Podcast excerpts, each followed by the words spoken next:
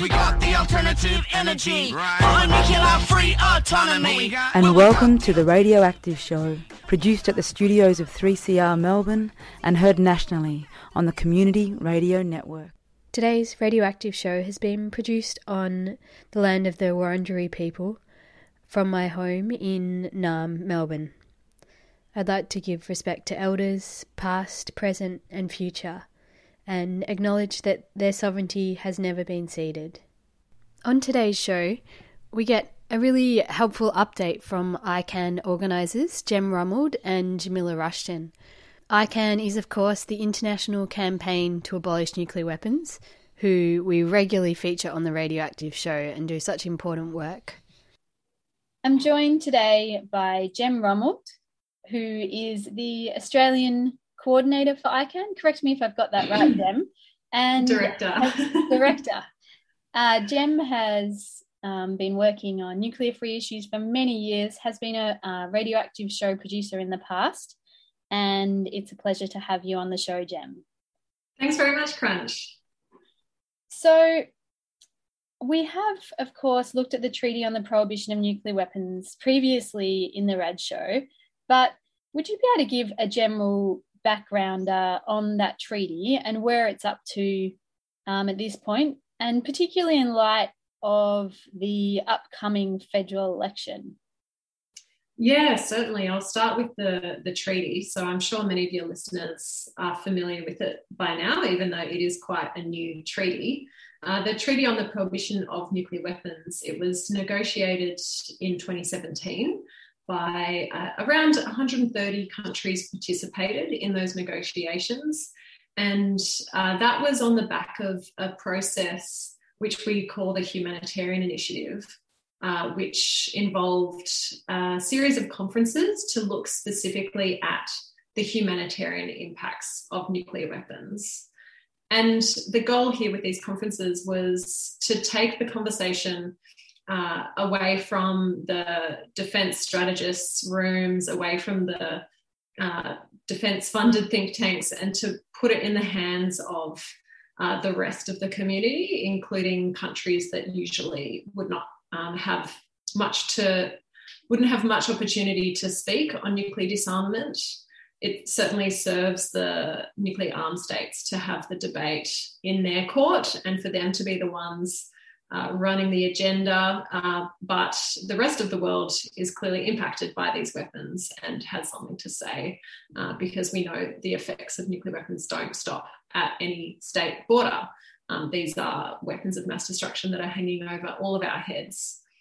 So, the process to lead leading to the treaty uh, really brought that the conversation into the hands of the global majority of states, and now we need to remember that there are only nine nuclear armed states uh, that exist. Between them, they hold over 13,000 nuclear weapons, uh, which is fewer than there used to be. At the peak of the Cold War, there were about 70,000.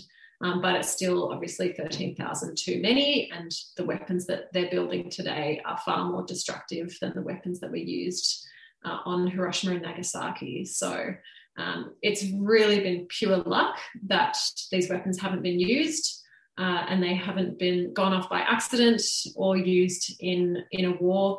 And uh, it's not too hard to to fathom nuclear weapons actually being used today in the escalation from a conventional to a nuclear war. And I'm sure your listeners will be really aware of that with the current conflict in Ukraine and Russia's recent threats to use nuclear weapons.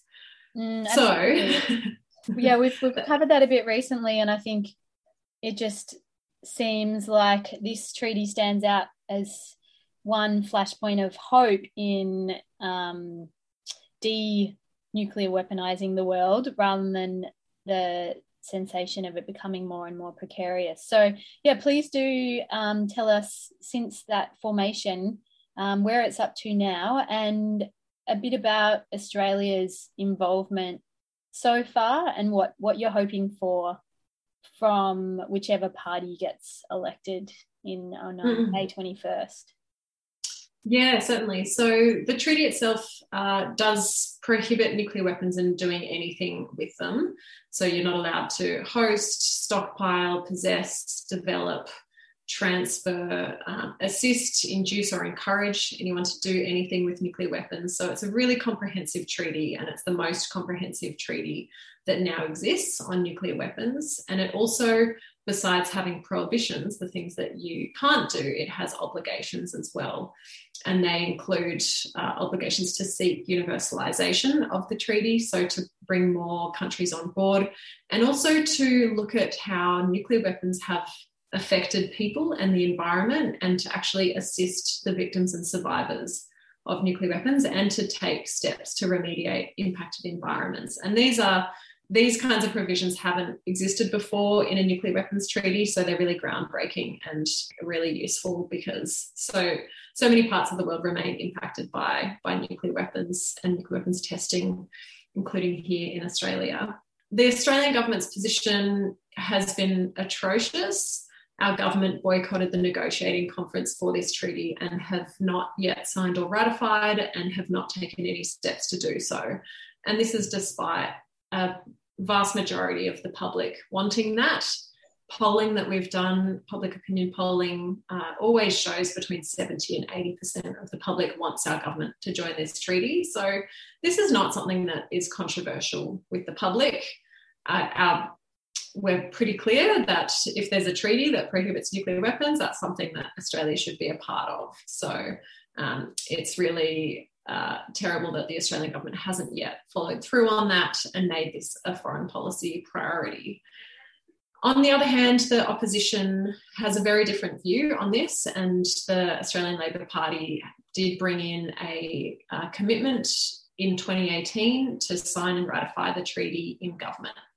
Uh, and that commitment has been retained and reaffirmed in 2021. And it's a really strong one, and it's backed up by about 80% of the caucus, the Labor caucus, that have uh, signed on to the parliamentary pledge committing to personally work for Australia to join the treaty. So um, th- those are the two major parties. The Australian Greens are really uh, strong supporters since the before this treaty was um, was negotiated, they could see that this was a meaningful and strategic way forward. Um, and other parties, including the Centre Alliance and a number of independents, are also supporters and have signed on to the pledge. And there is there are a few individual uh, coalition members that have signed on to that as well. So there's quite a lot of support in the Australian Parliament, but obviously not enough up up until now to actually get Australia signed uh, signed up to it. So um, we're hoping that whoever um, forms government that that will change and that we'll soon be uh, seeing a change of direction in the in Australia's approach to this treaty. Yes, definitely. Um, that's a really good rundown of where the different uh, parties stand coming into the federal election, and just so shameful that Australia has not yet joined that treaty. Um, and later in the show, I'm actually going to be speaking to another ICAN organizer about uh, the upcoming um, meeting, first meeting of official meeting of the treaty since it's been ratified. So it seems like the timing is really important to hopefully get get the Australian government to sign on and get moving and properly participating in um, building this treaty towards a world free of nuclear weapons yeah, it's really critical that Australia actually attends that first meeting of states parties and uh, the fourth conference on the humanitarian impacts of nuclear weapons. And, and that will be on the 20th of June in Vienna, and the first meeting of states parties will be the 21st until the 23rd. And that is our first and most immediate uh, Uh, call on the new government after the election that they commit to attend those two meetings. Even though we haven't signed on or ratified the treaty yet, we can still participate as an observer at that meeting, and it's really critical that we do so.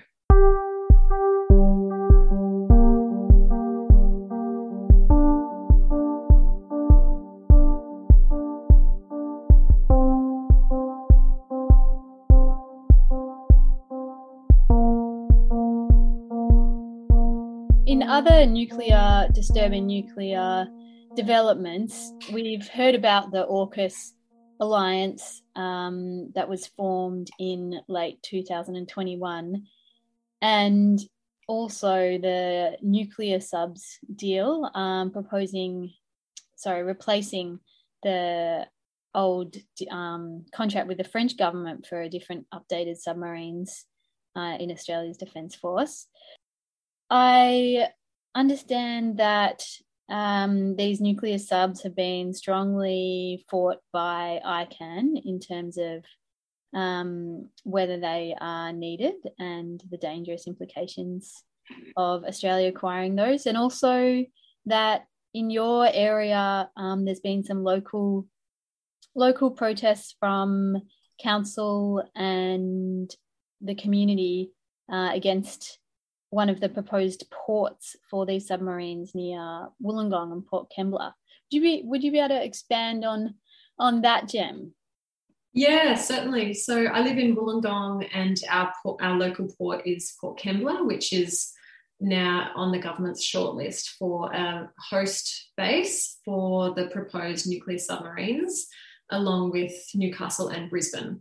And I know all three cities have uh, quickly become organisers around this issue, and there have been new groups and events bringing up to to oppose our cities and our ports being used as uh, nuclear sacrifice zones, potential nuclear sacrifice zones, um, and in a way that supports Australia's acquisition of, of nuclear weapon, nuclear powered submarines and potentially visits by nuclear powered and nuclear armed foreign vessels um, which is something that we don't want to see our port being used for. It's it's a really important area here. It's used recreationally by a lot of people, and the various unions and organisations that work around the port have um, have grand plans for it, and all of that would be undermined by this uh, federal imposition of a nuclear submarine base. So we've we've got a new group in town, and uh, we've got a coalition of of different organizations coming together and uh, we've hosted a couple of rallies and uh, we supported the Wollongong Council to maintain our nuclear free zone status, which is excellent. And we also recently hosted a, a, public forum to hear from the community and to, to talk about the issue because we certainly weren't given that opportunity before the federal government decided to, to point a, put a target on a map for, for Port Kembla Mm. So it's been really inspiring to see these movements spring up. Um, and I mean, there are many reasons to oppose this uh, this proposal for nuclear nuclear powered submarines, um, including the issues of nuclear waste and just the sheer uh, enormous sum of money that will be required to go down that path. Um, but from our perspective at, at ICAN, um, we're really concerned about the precedent this sets for a non nuclear armed nation to acquire nuclear powered submarines and how that will motivate other countries to do the same. Um, we're concerned about the fact that the, the US and UK models that are under consideration use highly enriched uraniums, and that's uranium that's enriched to 93 to 97%, and that's weapons grade material. And this would require Australia to exploit a loophole in the Non Proliferation Treaty, which has never been done before, and we see as very much undermining uh, that treaty and indeed uh, posing a threat to the global safeguards regime mm. more generally. And finally, we see this as really escalating tensions in our region, and it's it's highly provocative, and it would tie us in to US nuclear conflict planning and uh, it's certainly opposed by many of our neighbours in the Pacific uh, and Southeast Asia. So we want to see a focus on diplomacy and cooperation to address shared global challenges instead of making this aggressive move to to acquire these um, these vessels. Yes, definitely, and um, you point out just so many reasons why it's a really disturbing prospect um, I do wonder, I, I'd be keen for your opinion on this. Do you think a do you think it's a done deal? Do you think can you imagine um, resistance to these nuclear subs, um, whether it's by resisting the ports or the financing or other aspects. Um, it's, I guess, it feels as an um, as an observer, you know, uh, someone in the public, that there was just no consultation about these this policy decision. Um, but do you think uh, we could see it, it change or be defeated? Yeah, I, th- I think it's certainly not a done deal. I mean, some people have said that this is an a, this is in the category of pre-election announcements, and it was intended to contribute to the government's preferred election rhetoric. But regardless of the the motivation behind this, it has been behind it. It was announced, and so as a target port, we have to take it seriously, and we have to actually look into it and consider what it means and to to work out how we can mobilize to to stop this from going ahead so it puts an incredible burden on each of those uh, host cities and there's much other much better other things that we'd rather be doing but i mean even though the federal government has a lot of power to impose what it wants um, we we have power as well and i think these proposed host sites are already fighting back and will continue to. And I think we can we can certainly um, demonstrate that it just won't it won't fly in in Port Kembla, in Brisbane, and in Newcastle. That we won't allow it to go ahead, and that regular people are willing to um, to oppose that because it's not um, it's not the vision that we have for our communities. Mm. Well, that's a really heartening um, response. And it does indeed sound like already the collaboration on the ground in those communities is really strong and diverse. Um, and so we'll definitely be keeping a close eye on what's happening. Are there particular follow ons around the nuke subs that you can suggest um, for listeners to look up?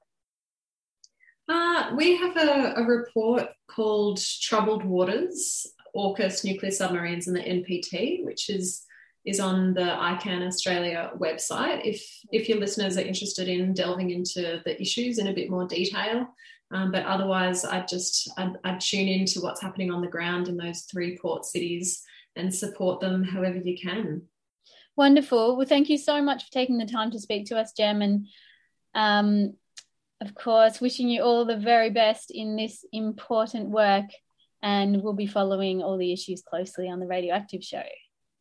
Thanks so much, Crunchy. I'm a big fan of the Rad Show.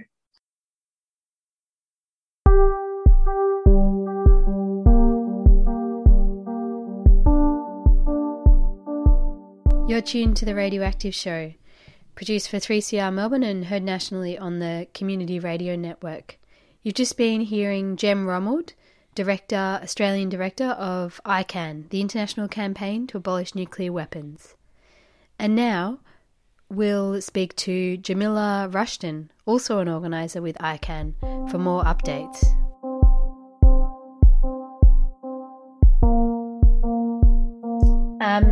So I'm joined by Jemila Rushton, who is also an organiser with ICAN.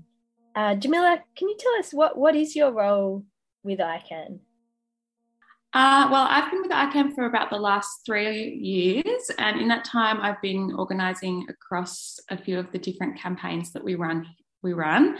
I'm mainly focused on uh, either engaging with local councils or more recently have been um, coordinating our nuclear weapon ban advocates program. So that involves supporting volunteers and partner organisations to engage um, with all levels of government to encourage them to support the Treaty on the Prohibition of Nuclear Weapons.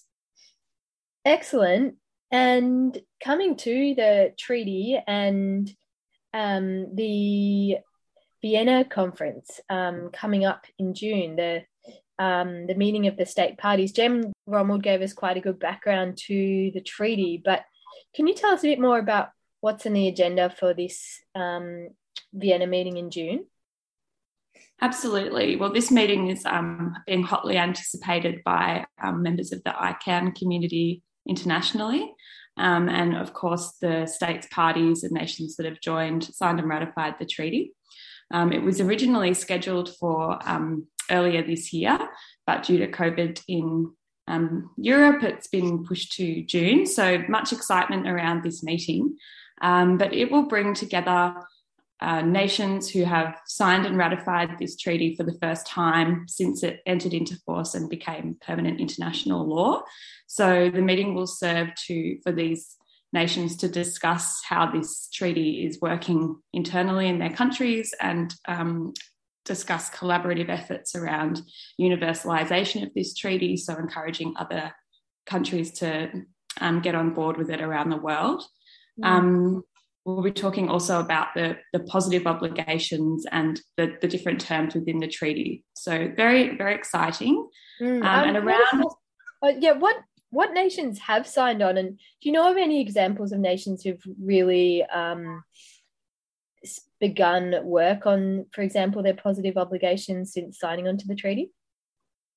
Yeah, there's I think a lot of interest around um, countries like Kazakhstan who have um, signed and ratified the treaty and also um, have a history of nuclear weapons testing. So uh, they have been doing a lot of work around the obligations for victim assistance and environmental remediation. So I think there'll be a lot of lessons to learn there, um, particularly, um, you know, lessons that could be mirrored here in Australia, where there is also that legacy of testing. So, um, yeah, there's quite a lot of uh, work being done there, mm. and and a lot of anticipation from um, to hear about what's happening there. Mm. And understand, are you going as part of the ICAN delegation? I am. Yeah, I'm very excited to be to be going as part of the civil society delegation. Mm. And around this main conference hosted by the UN, there will also be um, an, an ICAN um, civil society forum, which will run for the two days um, in the lead up. And then there'll also be a um, another forum hosted by the Austrian government, which will really focus in on the um, humanitarian consequences of um, the nuclear weapons. And that will be, yeah, also a very interesting um, space to hear from impacted communities and survivor communities. Uh, so, yeah, there, there's quite a lot going on in Vienna and, and a lot of opportunities for um, both civil society and international governments to participate. Mm yeah, it's um, exciting to hear, and also seems to come at you know a time of such gravity in global politics. And I imagine the background of increasing threat of nuclear weapons use will um, be on everyone's mind when they're meeting in Vienna. Um, yeah, absolutely. Yeah. How how could listeners and people in Australia um, stay in touch with what what happens at that conference and feel a part of it? Um, that's a great question. We're actually um, planning to host some Australian hubs uh, where people will be able to uh, tune in for a little bit of the sessions uh, that happen in Vienna. So I'll be beaming in um, via Zoom and hopefully talking to some other folks that are in attendance on the ground in Vienna um, and having a bit of two-way conversation with people gathered in, in the hub event. So there will be in-person events and um, there'll be one in um, Brisbane and Melbourne and Fremantle and also in Port Augusta. So we'll um, we'll have the final details of those available shortly. So please keep an eye on our kind of social media um, and and Facebook and, and website for more details about about the hub events because yeah people will be able to attend in person as well which is something that's really exciting that we haven't been able to do for a while. Mm, excellent. We'll definitely stay tuned and update everyone about that. Um and Jemila, of course, also the federal election is um, fast approaching. Any final thoughts on um, kind of what we can do in the lead up to that, and especially given the um, given the coinciding with the Vienna conference? Yeah, so I mean, probably the best thing that people can do at this point is just send an email to your um, MP or your um, some of the candidates running in your electorate and and ask them if they will support Australia joining the Treaty on the Prohibition of Nuclear Weapons and and if they would um, support going to the meeting of states parties. Um, I think it's very, it would be very amazing to have a, a strong Australian delegation represented at that conference, um, particular, particularly as we have had delegations at the series of humanitarian conferences that have happened um, in the past. So I think that, um, yeah, just sending a quick email and, and, asking them for their support and their position on Australia attending this conference would be would be yeah really helpful and, and great for people to do. Wonderful. Well, thanks so much for giving us that update, Jemila, and we're really excited to hear about it from Vienna. And um, yeah, we will stay tuned.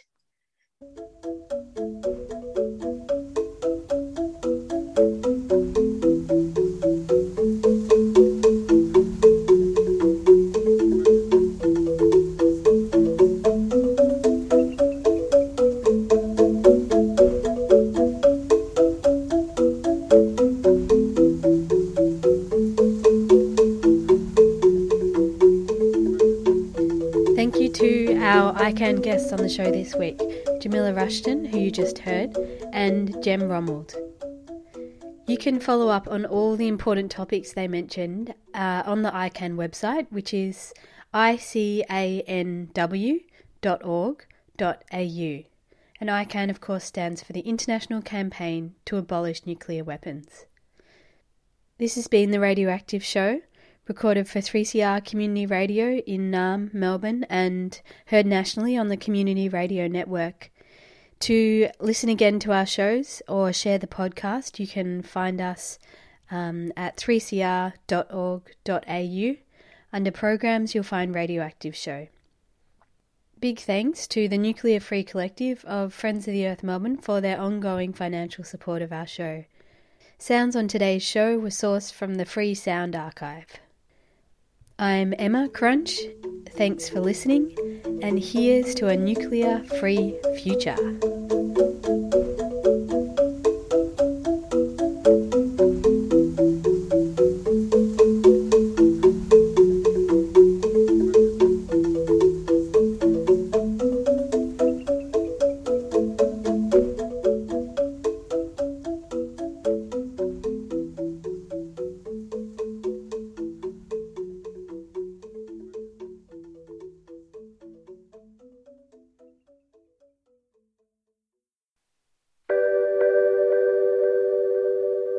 This is in the middle of the pandemic where this billionaire is suing the Pentagon for a military contract for what most people think is the place that you order books from. It's a very interesting case study in pulling out the different threads of militarism and how it can really be embedded in so many aspects of our lives that we don't even realize that when we order something from Amazon that we're putting workers' lives at risk and that we're supporting what is becoming an increasingly important actor in the military industrial complex. Exposing that to people, I think, is very important. People will care if they understand that this is how things are all interconnected and linked. It's surfacing that information, it's making that accessible and making it relevant for people's lives. And I think that is another opportunity that COVID 19 really presents to us is that we are all connected and these structures are all connected. We can see that much more clearly now than we could before.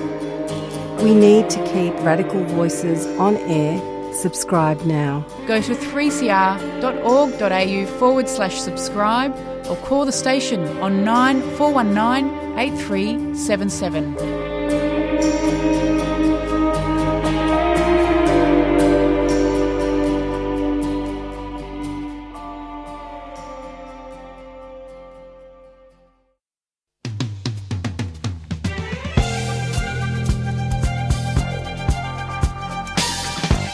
CR's annual Radiothon fundraiser launches in June. We need your financial support to be independent, community controlled, and focused on people rather than profits. Your support during Radiothon keeps the station strong and enables us to give voice to hundreds of people and issues for another year. And remember, any amount you can afford makes a big difference, and all donations over $2 are tax deductible. 3CR Radiothon, show your support during June 2022. 3CR, keep community strong.